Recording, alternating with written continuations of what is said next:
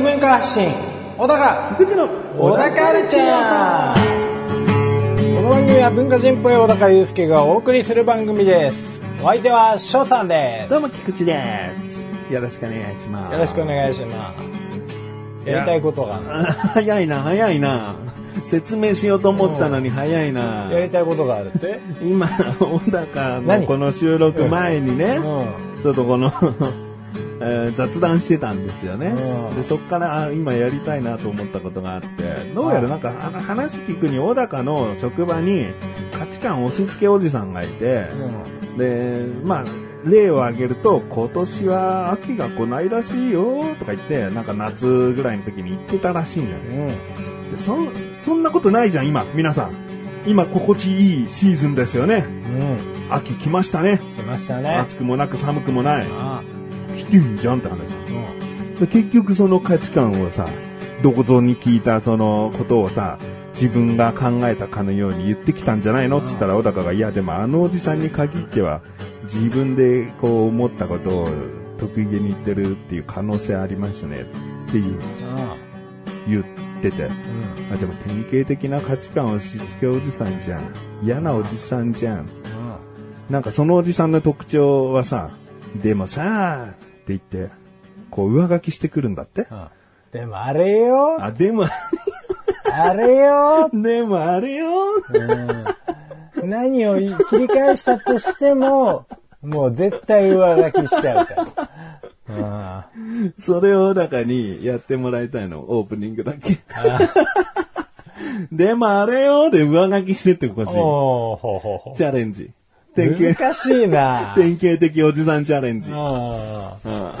こっちが、こっちが不快になったら、小高の勝ちよ。おーほうほう。難しいな。でもあれよ、これから入ってよ。なんなら俺それ嫌いなんだからさ。そうだね。心を鬼にして、うんその嫌いなおじさんを憑依して、うやりきってもらいたいんだよ、ね。てこい。死んで降りてこい。死んで降りてこい。もろ、本当のいた子。いたこようん。生き量、生き量でもいいよ、もう最悪。でも、いた子って、なんか疑っちゃうよね、どうしてもいね。や、でもあれよ。いた子はさ、俺、あの、青森のよ、うんあの、恐山行ったけどよ、もう、たくさんいる中のよ、ピーンと来た、んあの、岩の陰に隠れてる おばあちゃん見つけてよ、引っ張り出して、うん。おいっつって、うん。俺の亡くなった嫁さん連れてこいよ、つったらさ、うんあなたっつって、うん。あ来ちゃったもんよ。いやでそのしっぽりよ、もう。あなた恐れ山しっぽりよ、お前。うざいな。大変だったよ、もあなたぐらいしか言えなかったんじゃないの、なんか、適当なことしか言わずに、それう。信いや、じちゃって。違ったね。もう俺が好きだったあそことかあそことか触ってきたもんね。触ってきた、んあ当ててきた？そうそうそう、俺のこう、いいところをさ、うん。あこう、ひょいひょいって言って中指で持って、お前。何やっててくるわけよ、お前。でもあれよ。いた子なんて、その、結局、こう、商売として、今は成り立ちにくいんじゃないの？でもあれよ。成り立たない成り立つなんつってて仕事選んでたらよ、人生何にも面白くねえよ。でもあれよ。いた子を選ぶっていう時点で、ちょっと人生の選択間違ってるようなもんいじゃないの？やいやいやいや、今でもあれよ。あれよ。お前もう直感に従って生きるの大事なのよ。だからもうこれピンとこねえ、ピンとこねえってより分けてったらたまたまいたのがその岩の陰に隠れてる、埋まってるいた子よ。でもあれよ。直感も信じて、霊感も信じてって、もう、感覚でしか生きてないってことを今言ってるんだよ。ああ、感覚大事だね。あれよ僕は遅かった。下手じゃん。下手だよ。でも、うざかったわ。うんうざかった全然喋らせようともしないし。うんもうぐいぐい行ったろうと思って。こっちも憑依してきたもん。うん。もうでもあれよって言わないと喋れないんじゃないかと思ってそうもう。そうそう。もう次のテーマとか行くのかなと思ったら、あ、これ被せ合うだけなんだと思って。もうそろそろ息切れするぞ、みたいな。全然喋らせてくんないからさ。ああ、もう被せて喋るしかなかった。そうだなるよ。ほどおじさんに勝つには、まずおじさんにならなきゃ勝てないのかなと思って。ああ、なるほどね。ああいい、いい判断だ。そうかもしんないよ。いや、確かにうざかったな、でも。うん。そんな感じなんだ、職場のおじさん。そんな感じよ。もう仕事したいんだけどなと思ってもずっと喋ってるもんね。うん仕事できんの？でまあ仕事はまあまあする。まあまあするけど、するかしないかじゃなくて、できるかできないかだから、仕事しないなんて人はいてほしくないよね、そもそもね。するはするっておかしいよね。するよね、そりゃね。まあそれはそれで別の話で愚痴もあるんだけどよ。そうなの。うん。まあでもその人はするわ。する方や。で、するし、ある分野に関してはできる。あできるのね。そうそうそう。結構その、高齢者で、本当に。うん。あの、後期高齢の雇用だから、うん。あの、ある程度制限されてるんですよね、やること。だから接客対応とかは基本的にほとんどしないんでうん。すけど。うん。うんなんだ、カートを整理したりとか？まあそうですな。あまあカートないけどな。あ、ないけど。うんうんじゃあ何やってんの？まあ品をね、あ、品を。出したり、ああ、そういうことはできるんだね。うんそこ専門的にやってもらって。うん。まあ、あの、悪い人ではないよ。うんうんあんまり好きじゃないけど、嫌いにもなりきれない人、大体そうやって評するんだけどさ。うん。うん。悪い人じゃない。まあそうだな。悪い人じゃないけど、そんなに深入りもしたくない人だね。一緒に飲みには行きたくない。うん。ねいや、ちょっとね、小高と雑談してやってみたくなっちゃったんで。これ、これを急にやりたくなっちゃったか。でもあれよーってから入るのがさ、面白くない？だって、何でもそれで被せてくるんですよって言うから、確かに面白いなと思って。これは、うん、ここういうエピソードから多分芸人さんとかのコントとかってできるような気がするよね。ああなるほどね。なんか嫌な親父がいてさ、つって、うんでもあれよ、つって全部言葉かびせてくるんだよ。お、ちょっと面白そうだかあらあ。お前やってみろようん。そう。だからもう僕らがさっきやったものの、もう何百倍ものブラッシュアップをしてうん、コントができるんだと思うね。まあね、まず大前提ツッコミがなかったもんね、今回ね。これ止まんねえな。だから大抵は、それをやってみたいから、俺やるねっていうのが始まりのはずなのにはいはい、だから、あなたやってだから、今回のまあ、風にはいはいはい。それは突っ込みにくいよね。うん。俺が本当は突っ込まなきゃいけないし、俺がやるって言ったらあなたがね、突っ込まなきゃいけないから。そうね。まあ自主的にいつか言えるようになったらまたやろう。ああ、いいね。またでも、でもあれよ、選手権やりたいね。あ、そうですねうん。選手権な。あ二人の番組で、選手権を。あそっか。わかりました。あじゃあゲストがいつか来たら、でもあれよ、をやる、うんやるようにしよやろうう。うん必ずね。絶対むずいよね。うん。まず、忘れないのがむずいね。むずい。この企画も。うん、うんむずいけど、うん。ゲストで来る予定があった人は覚えて来てもらいたいね。そうですね。これやんなきゃいけないんですよね、って。あああ、そうそうそうそうそう。そうそうそうそう。その、来ることが事前に分かってて、その人のためにいろいろ企画を編んでたけれども、うんうんその人がそれを言うことによって、それも、うん。組み立ててきたものをなしにして、ね。なしにして。でもあれよよでもあれよ選手権を優先します。そうだね。はい。それでは最後までお聞きください。ゲスト来ないからね。来ないからね。小田カルチャーは皆様からのご意見、ご感想をお待ちしております。番組ホームページのメールボタンをクリックして、投稿フォームよりお送りください。いろんなメールお待ちしております。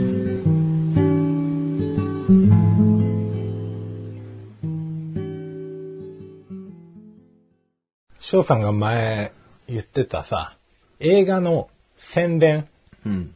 で、野球のうん。バックネットっていうのかな？あの、キャッチャーの後ろ？うん。のあのネット？うんうんうん。ううんん。あそこでずっと笑ってるやつがっていう、うんうん微笑んでる人、ねそうそうそう。メジャーの試合でね。そうそうそう。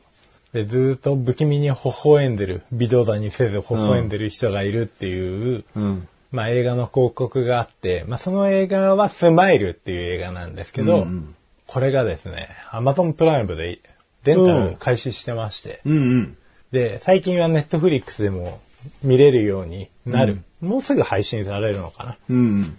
まあ、そうと知ってればネットフリックスで見たんだけど、もうその前にプライムビデオで発見した時、ちょっと嬉しくなっちゃって、おお。500円払って見ましたわ。ああ、お金をわざわざ。そうですわ。いやーでもね、不気味だったよ。うんうん。うん。でもね、あれは、なんかもっと心理的なものかなと。うん主人公もカウンセラーの先生だし、うん。なんかもっと人間の深層心理が幻覚を見せてみたいな話だと思ったら、うんちゃんとお化けいた。ああ、うん霊が出てくる。うん、霊っていうか化け物かな。あ、化け物が出てくる系ね。化け物で、かつそいつが人間に憑依して、みたいな感じで、ちょっとなんかもうエイリアン的な要素をはらんだ化け物でした。うん。だって実体はあるのね。実態はある。なんとか倒そうと思えば倒せる系の化け物だ。うん。まあ、倒せなかったんだけどね。おお、うん言うね。おうち。うん。おうち。お家じゃない。これはお家じゃない。おうちじゃないの倒せないことはおうちじゃないのお家じゃない。うん倒せなくたっていいじゃない。おお、どういうことだろ倒して一件落着なんてそんな安易な。じゃあエイリアンとかはやっぱ安易だ。うん、まあでも、まあちょっとエイリアンみたいなのが出てきた時は若干こう、気持ち的に落ち込んだけど、うん。あ、なんか期待したのと違う中もあったけど、うん。でもまあそもそも勝手に期待して勝手に裏切られてちゃ世話ねえと思ってね、また先入観なしモードの小高で見て、うんうん。うん。まあでも、やっぱり海外のああいうサスペンスホラーみたいなのって結構ドキドキするっていうか、うん。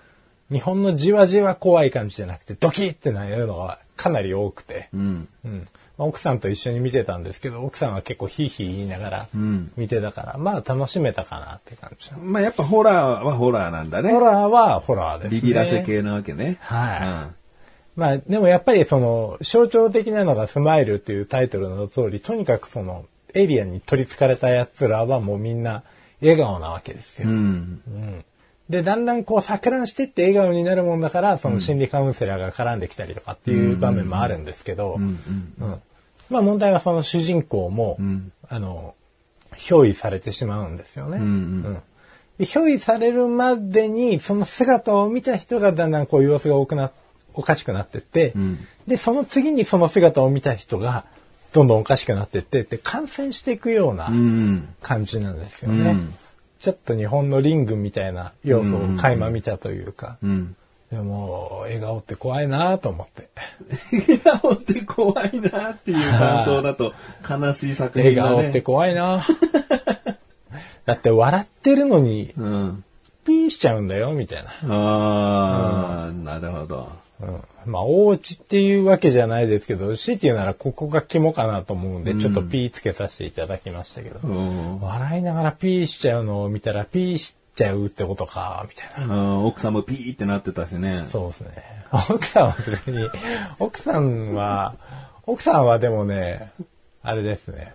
うちの奥さんは割と目つきが怖いって言われててね。うん。あの別に全然本人睨んでないんだけどさ、まあ、息子とかもよく、なんで怒ってるのとか、なんで睨むの？うん。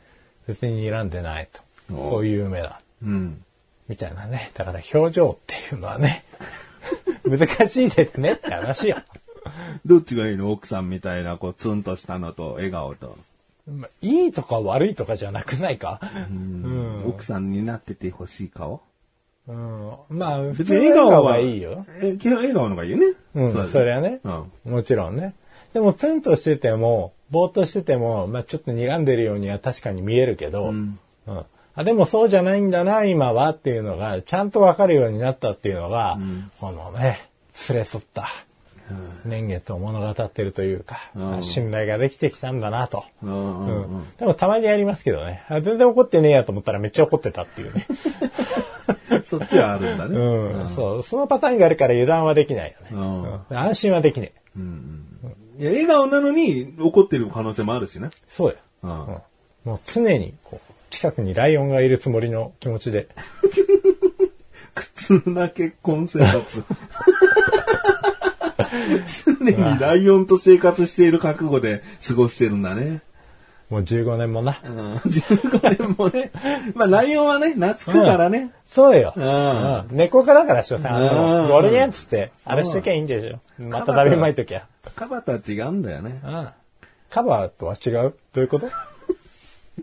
俺、カバ見るたんびにさ、この話がいつも頭よぎっちゃうんだけど、んまあ、赤ちゃんの頃からカバをさ、育ててたおじさんがいて、うん別に農業、あの、動物を飼っててカバ飼ってるとかじゃなくてね、うんカバだけを飼ってたんだって。おでもなんか15歳ぐらいになってから、んもうめっちゃだからでっかくなってから、はいはもういつものようにこう怒っててもこう宥めたりとかしてればさ、別にもう赤ちゃんの時から育ててるから、うんカバだとはいえ懐いてると思、思いきや、いはい。うん。なんか食われちゃったらしいの。バカだな、カバと思って。はい。なんか頭がスイカに見えたのかなみたいな。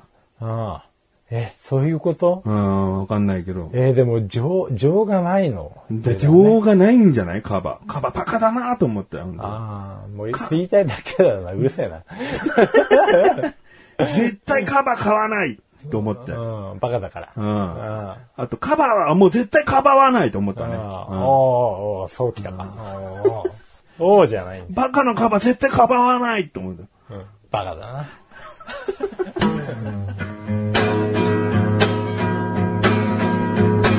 小田カルチャーは皆様からのご意見、ご感想をお待ちしております。番組ホームページのメールボタンをクリックして、投稿フォームよりお送りください。いろんなメールお待ちしております。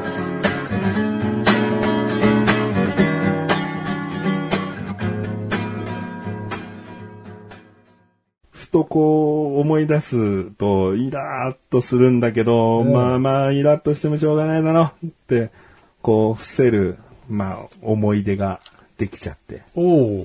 何かというと、うん。うちの住んでる場所って年に一回排水管掃除の業者が来るのね。ああ、はいはうん。で、キッチンだったりお風呂だったり洗濯機の排水口を何かこう管を入れて掃除するい。のね。ああ、はいはいはい。で、今年、夏にですね、うん。やってもらってたんですけど、うん。実は去年は、うち家族全員コロナになっちゃったから、うん。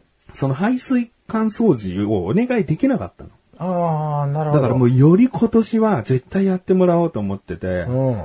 で、キッチンからこう、まあ大体30歳過ぎぐらいの男性が入ってきて、はいはで、ベテランのおじさんも入ってきたけど、ベテランのおじさんはお風呂場の排水口に行って、うんうんうんその30歳ぐらいの人はキッチンの排水管をこう掃除しだしたんだね。うん。で、キッチンのって上から見るシンクじゃなくて下、うん横の引き出しを全部引っこ抜いて、こあの U 字に曲がってる管のところを開けて掃除したりするのね。で、その排水管を出して、えーまあ、こう外してたら、うん。ゴボゴボゴボっつって、うんまあ、ヘドロ的なものが、はいはいはこう溢れてきちゃったのい。。うんうんうん。で、下で、なんかバケツか何かで一応待ち受けてはいたらしいんだけど、うんうんちょっとこう、溢れ、量が、思ったより量が多くて溢れてきちゃって、ほうほうほで、その、引き出しの中が、ちょっとだけこうヘドロがち飛び散っちゃったのねう。。ああ、はいはいはでもまだ、その、敷いてたシート上で済んだの。い。うんうん。うんうちの何かに付着しちゃってってことはなかったんだけど、なんか危なと思って、俺その作業見てて、危ないじゃん、なんか、と思って、うん。そこはなんか想定しててよ、とか思って、で、まあその後、こう必死にさ、その30歳の人拭いたりしてさ、ううん。で、掃除してくれて終わったんだけど、その間何もお互いこう喋ってないの。俺は後ろから見てたけど。でもこれなんか、いやもうちょっと気をつけてくださいね、とか言いたいぐらいの感じだったの。プロだったらその飛び散り方させないでよってちょっとふつふつに思ってるところはあったの。でも、まあ、やってくれてるからなっていう気持ちが、うんなんとか勝って、言わないでおこうって思ったの。もう綺麗にしてくれたし、うちの何かに付着してることはないから、うん。まあいいかと思ってう、ん。で、そのまま作業終わって片付けをして、うん。で、僕は後ろにいたから、あ、キッチン終わりましたって、その作業員が言ったんだけど、その後に、あのーカップラーメンとかね、うん。食べた時、スープ流しちゃうと思うんだけど、その流した後、油ってどうしてもこう、蓄積してきちゃうから、その後しばらく水をジャーって流してもらうだけで、全然その詰まりみたいのは変わってくると思うんで、うんうん。あの、さっきもご覧いただいてたかと思うんですけど、すごい量溜まってたんで、って言われて、はい。なんで今小高笑ったのかわかんないけど、うん。でもそこに答えあんのかもしれないよ。ちょっと、うん、うんと思うところがあって、うん。なんでそんなに言われなきゃいけないのかな。っていうのが あるんだけど、うん、なんか自分の失態を慌てて怒りで消そうとしてんの、うん。こいつとか思っちゃって、なんかこっちに八つ当たりか、みたいな。僕は、大変だった。なそんな感じの。でも僕はね、あの、去年やってもらってなかったけど、うんうん僕は、僕で実は友人のその掃除してたの。あ、そうなんですそうね。。個人で、ここ外れるんだ、ああ、すげえと思って、僕は僕なりに掃除してたの。ははその、コロナでできなかった分。うんうん。だから、そんなに、そんなにめちゃくちゃもうごぼごぼ溜まってたわけじゃないっていう自信はあるし、はいはい。で、何がこれ一番イラッとさせてるのかなって、うんその光景を思い出すたんびに考えちゃってたのね。うん。水しばらく流してしっかり油排水管に溜めないようにしてくださいね、みたいなこと言われた時に、うん。何がイラッとしたか。ああ、そうだ。何をカップラーメンよく食うやつと思ってんだ、ボケーだ。そうね。俺は、うんカップラーメン、うち、そんな食わないの。うん。そんな食わないし、うん僕は、スープはほぼ飲む人だから、うん流したこと、ほとんどないの。うん。僕のこの体型を見てね、部屋着で、ね、薄着でう、ん。もう体のボディラインがしっかり分かっちゃったのかはな。はは。カップラーメンとか食べるときに、スープ流しちゃってもいいんですけど、うん。その後しばらく水流していただければ、先ほどみたいに、あの、溜まったりしないんで、いや、これだ。何をカップラーメンやろうと思ってんだ、ボケ。っていう怒りが思い出すたんびに来る。うん。お好きでしょ？カップラーメン。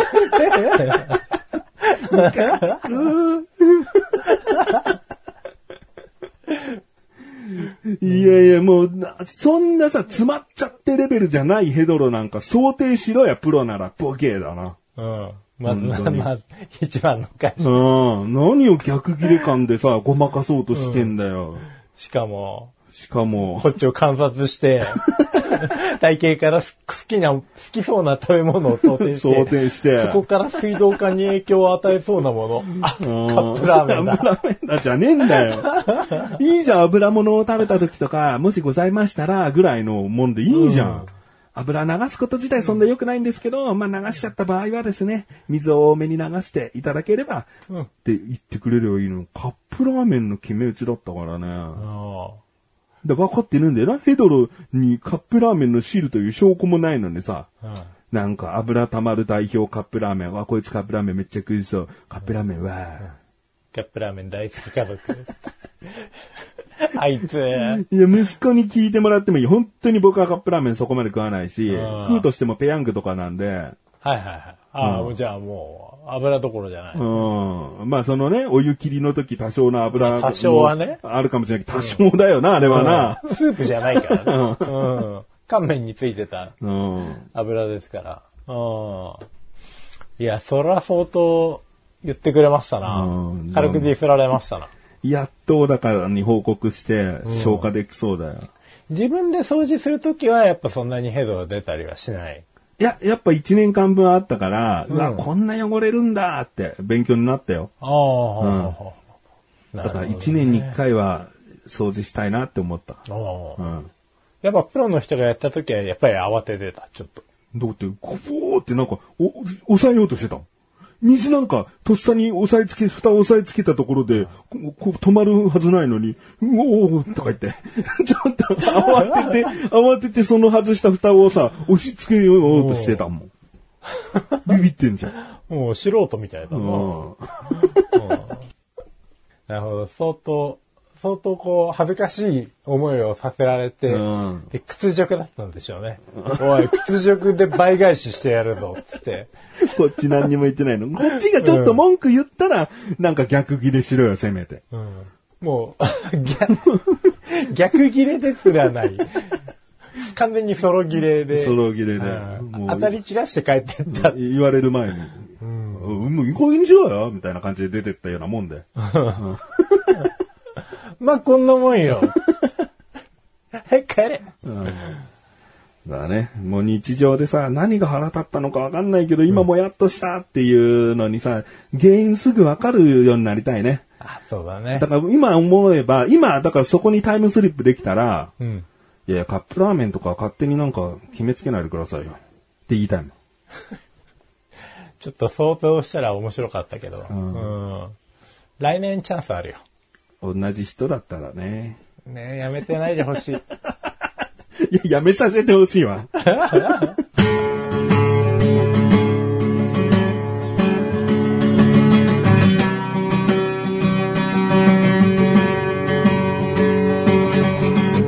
ンディングのだかはい、エンディングです。おい。いや、いよいよですね。いよいよですよ。次回。次回。はい。300回です。お !300。あーもうあのー一応どういうことをしようかって決めてて、うん。もう、第0回な気持ちで行こうかなと。おもう300回なんです。301、302ってこれからやっていくにあたってね、聞かんよ、誰も。あ、うん。こんな300もの歴史を積み重ねた番組を、改めて新規の人が聞いてくれるわけがないと思ってる。だから僕は次回の300回をもって、一旦、ゼロに戻って、お我々のことなんか知らないですよね。我々っていうのは、から入ろうかな、はいはいはいはい。と思ってんだよね。なるほど。ゼロ回の気持ち。ゼロ回の気持ち。だから、あの、もう初見大歓迎な感じで。お0回、第1回のつもりで話してますので、どうか聞いてやってくださいっていう始まりでいこうかなって。なるほうん。もう300回だからってさ、振り返るなんてやってさ、誰も喜ばんよ。ど。あ振り返って満足するのは自分たち。あ、こんな長くやってきたね。そうですね。頑張りましたね。その傷の舐め合いを初見が楽しめるわけがない。確かに。うん。おっしゃる通り。うん。さすがですね。でもあれよ、こういうこともしてみたいのよ。でもあれよ。やっぱ積み重ねって大事だよね。俺もこの年まで生きてきてな。つって。モチベーションっつうのかな いやでも言ったように、僕らがもう何万人、何十万人とね、聞いてくださっている方がいるなら、その方に向けて、過去を振り返ったりして、あ、懐かしいですねって共有することはありかもしれないけど、うん。僕らぐらいなんかはもう全然振り返ったってしょうがないんで、そうね。うん過去にはあるよ。だなんか、霧のいい節目の回で、あの、今までを振り返るみたいなことはやりました。うん。うん、でもそれはそれ。今、そういう風なことをしても無理、意味がないんじゃないかなって、僕は考え方が変わったんで、あの、振り返らずに、むしろ新規に向けて、ゼロの気持ちで、小高祐介と言いますと。結婚はいついつにぐらいにして、みたいな。子供が何人いて、住所は？住所、口座番号は？もうず全部話していこうかなって。出会いからっていうのあるかもね。。丸裸ね。丸裸でね。生まれは？うん。生まれた病院は？うん戦後は？聞かねえな誰も。誰も聞かねえな一から話してんのに誰も聞かねえ回になるわ、それ。まあ、一から話すことのメリットがわからなくなった。だからまあこっちがね、ある程度の質問するし。そうね。それに答えてくれればいいんで。ありがとうございます。もう、お世話になっております。うんまあそういう回にしたいと思ってます。はい。なんか300回だから節目の回で期待してたのにと思った方はね、申し訳ないですし、ね確かにこのヘビーリスナーさんからしたらですね、つまんない回になるかもしれないね。んもう知ってるよってことだらけなんで。うただ、本当に我々のこと知ってますか？ん。なるほどね。なんでそんな上のポジションから。そこをうん。確かめてみませんか？って。いや、確かめてみませんよ。やめちゃいますよ、見ませんか？そうか。確かめませんか、まあ、ただいいじゃない。ね。そう300分の1、たかが1回分をですね、その、うん、まあ、そうだった、そうだった、この二人こうやって、ここで出会って、こんぐらいの仲だったみたいなうん。こととかさ。うんもうもしかしたらほら、あの、もう自分らっしゃる人の中で、もうこういう風なことなんだよねって、こう変換してくれて聞き続けてる方いるかもしれないから、改めて僕らが口に出すことで、ああ、そうだったんだって、やっぱ再確認できることあると思うんで。もう喋りながら思い出すこともあるでしょうしね。そうだね。はい。じゃあそういう回にしたいと思いますんで、ぜひですね、300回も聞いてください。はい。小田カルチャーは月に2回の水曜日更新です。それではまた次回、さよう、小高さようだかおや